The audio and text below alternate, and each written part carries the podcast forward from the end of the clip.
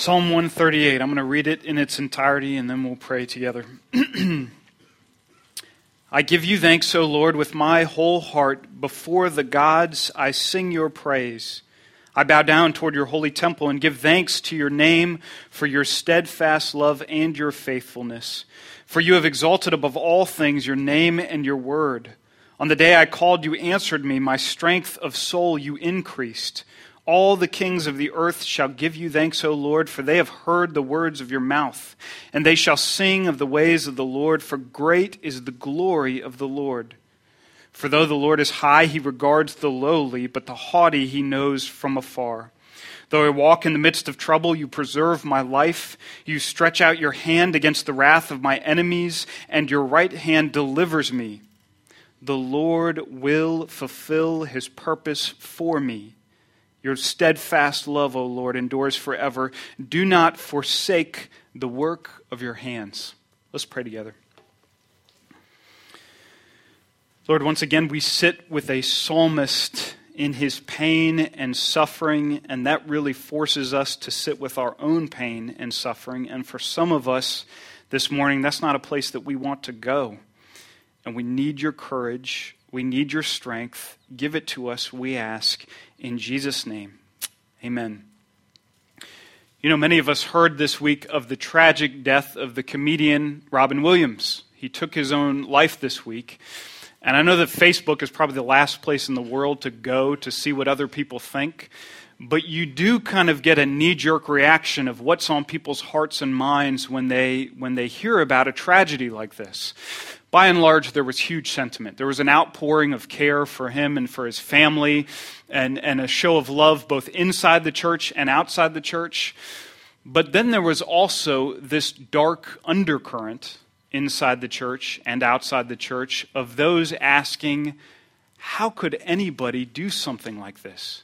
How could anybody get to this point? And how could anybody be so selfish as to take their own life? You know, if we ask that question, I suspect we're either totally naive or we're hiding the pain that we carry. We know the answer to that question. And to hear that tragedy this week, that sets the dark and fitting tone for Psalm 138. Our psalm today is chock full of danger. Look at it. There are other gods, there is spiritual warfare pressing in in verse 1. The psalmist, his strength is sapped in verse 3. The haughty sinner and the predator, they abound in verse 6 as do his enemies in verse 7. And while the psalmist is walking through this and feeling himself battered on all sides, he's not entirely sure when he writes this psalm that he's going to make it out on the other side alive. He doesn't know. But he's penning this psalm in the midst of it. Now, there's actually a debate about who wrote this and when they wrote it. We can see in our Bibles that it's ascribed to David. So, did David write this during his reign over Israel?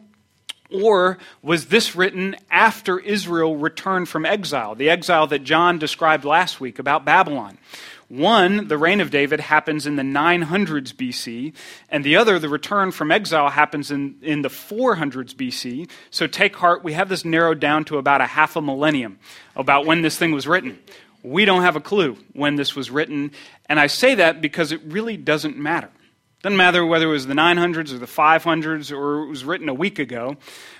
The pain in this psalm is raw and real. You can see it here. And it doesn't matter whether you're in the 900s or the 400s BC. There's not a season in your Bible. There's not an era. There's not a genre of writing. There's not, there's not a page in our Bibles where we can go that the Bible is not serious about the fact that we suffer as human beings. You open up your Bible anywhere, you put your finger on a page, and you are either getting out of suffering, you're about to go in it, or you are smack dab in the middle of it. The Bible is aware that humans suffer. All of us suffer.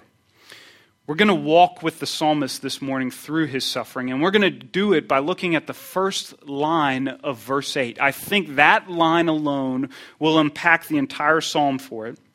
And he says this The Lord will fulfill his purpose for me.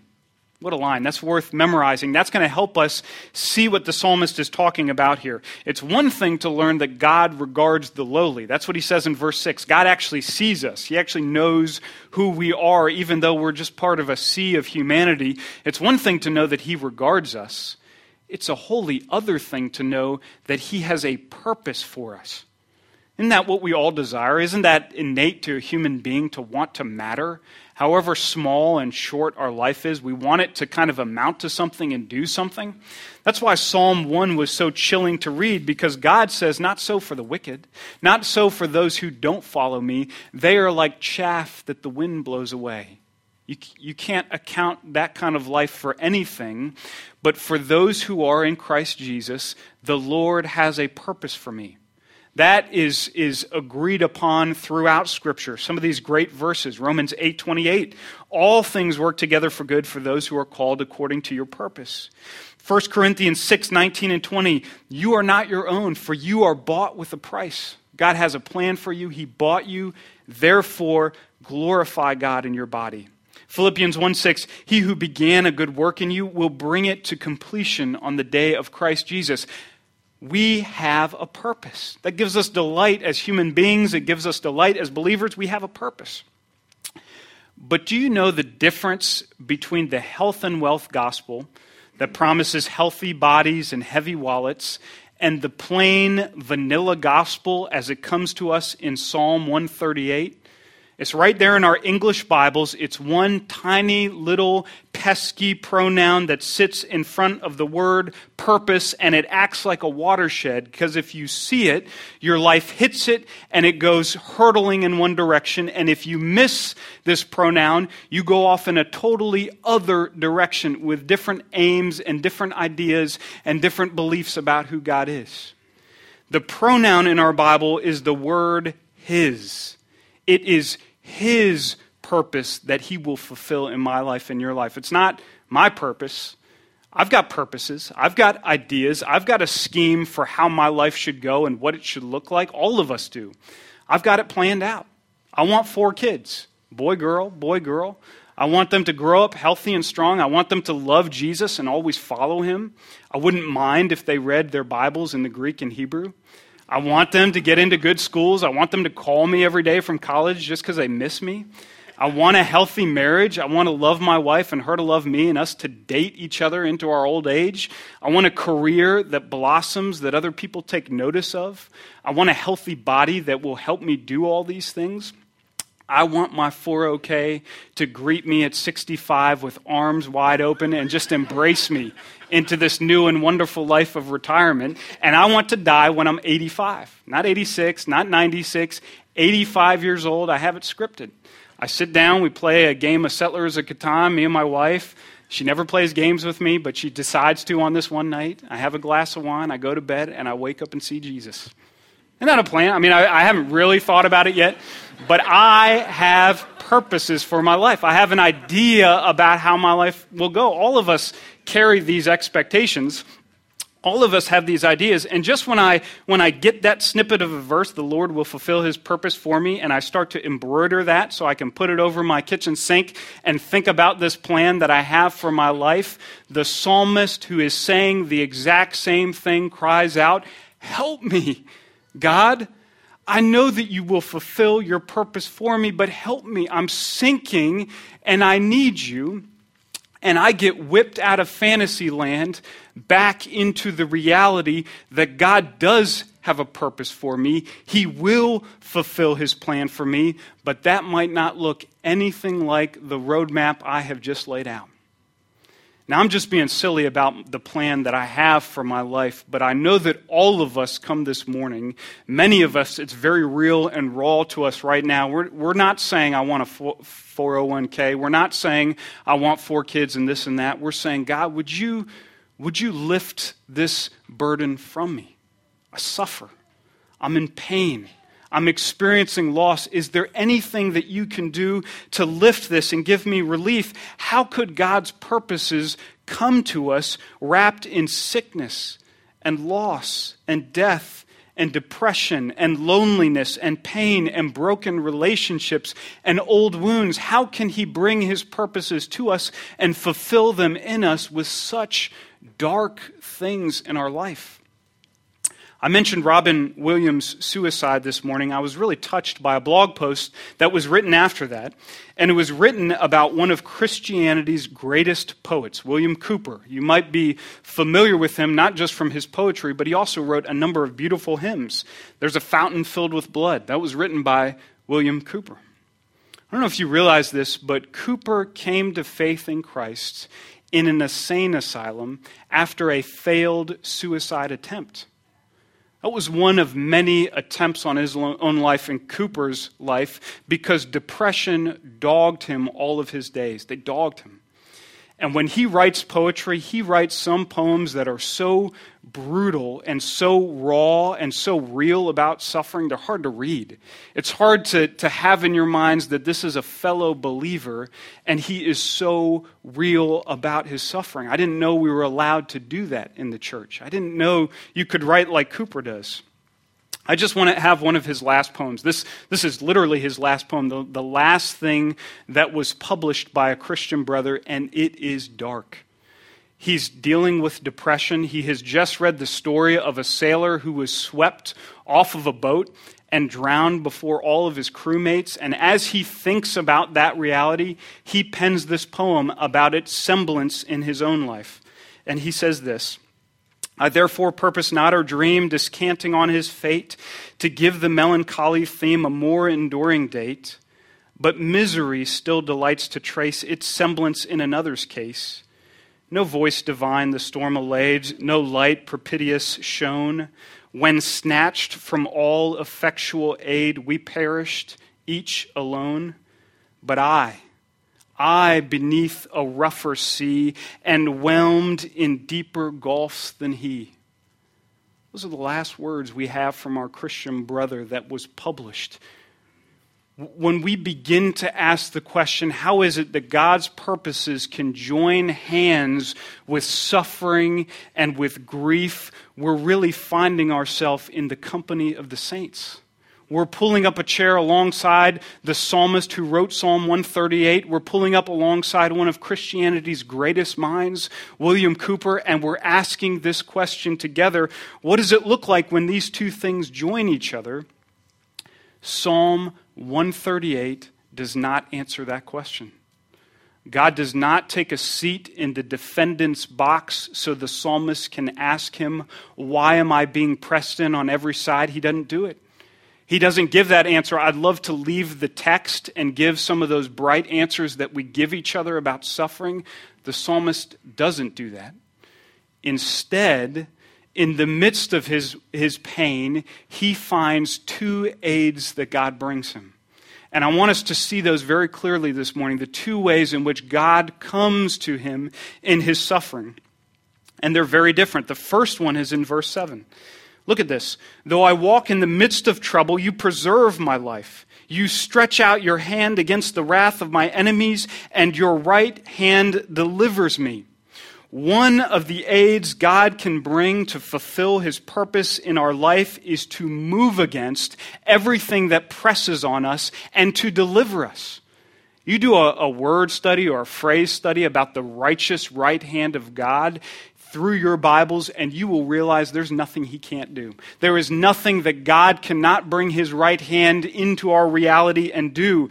God can prolong life, He can heal sickness, He can scatter enemies, He can raise up friends. I have seen Him do this, and you have seen Him do this.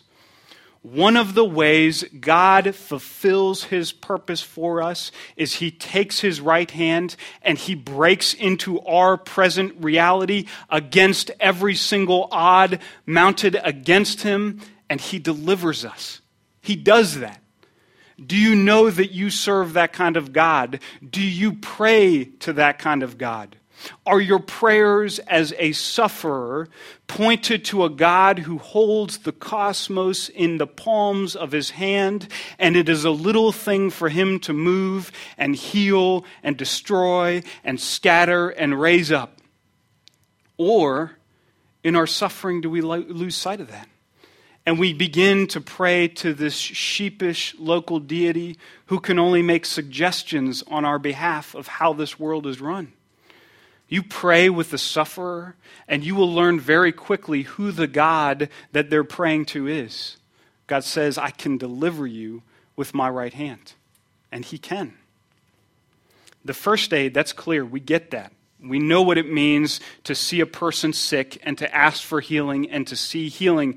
The second aid is just as wonderful and it's just as hopeful, but it feels like a cop out. Look at verse 3. On the day I called, you answered me. My strength of soul you increased. There is a help that comes from God that doesn't change our circumstances one iota. It's from God, it comes to us, and it doesn't change. There's a help that comes to our hearts and our souls, and our circumstances remain exactly the same, and God forbid they get 10 times worse than we could have imagined. That's a help that comes from God. When, when I was an atheist and I heard Christians talk about this, this, this way of God answering prayers, I thought that was a total plan B contingency for God not answering your prayer. You pray to God, protect me from this thing, and God doesn't protect you from this thing. And as a Christian, you walk around saying, God answered my prayer. I'm happy in my heart. And I say, what a cop out. God didn't answer your prayer. You're just saying that because He didn't answer, and you want to act like He's still close to you. Well, now fast forward 14 some years, walking with Christ, where I stand at the other end of a long, long list of heartfelt, God centered, other serving prayers where I have pled on my knees God, do this, move here, heal this person, and God has said no and I am only just beginning to realize the power of a God who comes and meets us in our grief. Circumstance does not change. But God, instead of taking his righteous right hand and moving against my enemies or against sickness or against circumstances and ailments and changing those, takes that same right hand and moves it into my heart and my soul, and he changes me. I'm just beginning to learn the power of what that means. You know, he says in verse 3 that he increases the strength of my soul. Another way to translate that is, You have made me bold in the soul. Isn't that a great line? That sounds like an R&B hit. God comes to us and he makes us bold in the soul. We, we face down the valley of the shadow of death and we're still in it. We're not delivered from it but my soul is emboldened because I know that God is near me and He is coming to my aid, not in the way that I wanted Him to come in the first place. The Lord will fulfill His purpose for me. He has a purpose. He will fulfill it. He will finish what he starts. He will make good on all his promises. You and I can bank our life on that. But oftentimes, the Lord's purposes, like for the psalmist, are not clear to us. And they lead us on paths we don't want to go. And when we're in the midst of them, it's very hard to see Him rightly. And that's why we have the rest of verse 8 as we read on. Your steadfast love, O Lord, endures forever. Do not forsake the work of your hands. That's not the boldest prayer you're ever going to read in Scripture. It almost feels like you can end the entire psalm with a question mark. Do not forsake the work of your hands, Lord. Are you going to do that? Will you do that? It's not a bold prayer, but it's a genuine prayer. And I think a sufferer needs genuineness far and above any way they need contrived boldness. In praying this kind of prayer of Psalm 138, verse 8, we're reminded that God is driving the movement. It is his purpose. It is His steadfast love. It's His faithfulness. The Lord will finish what He starts in you and in me and thanks be to God. Let's pray together. Father, we don't understand this, and oftentimes we don't like this, that you have a purpose for us that's not our own. Can we trust you that you are doing that and you are fulfilling that in us even when it hurts? And can we cry out to you and trust that you have a righteous right hand that will either deliver us from our enemies or it will work inside our own hearts and minds and make us bold in the soul? I pray that you would do that for this body and you would do it by the powerful name of Jesus, we ask. Amen.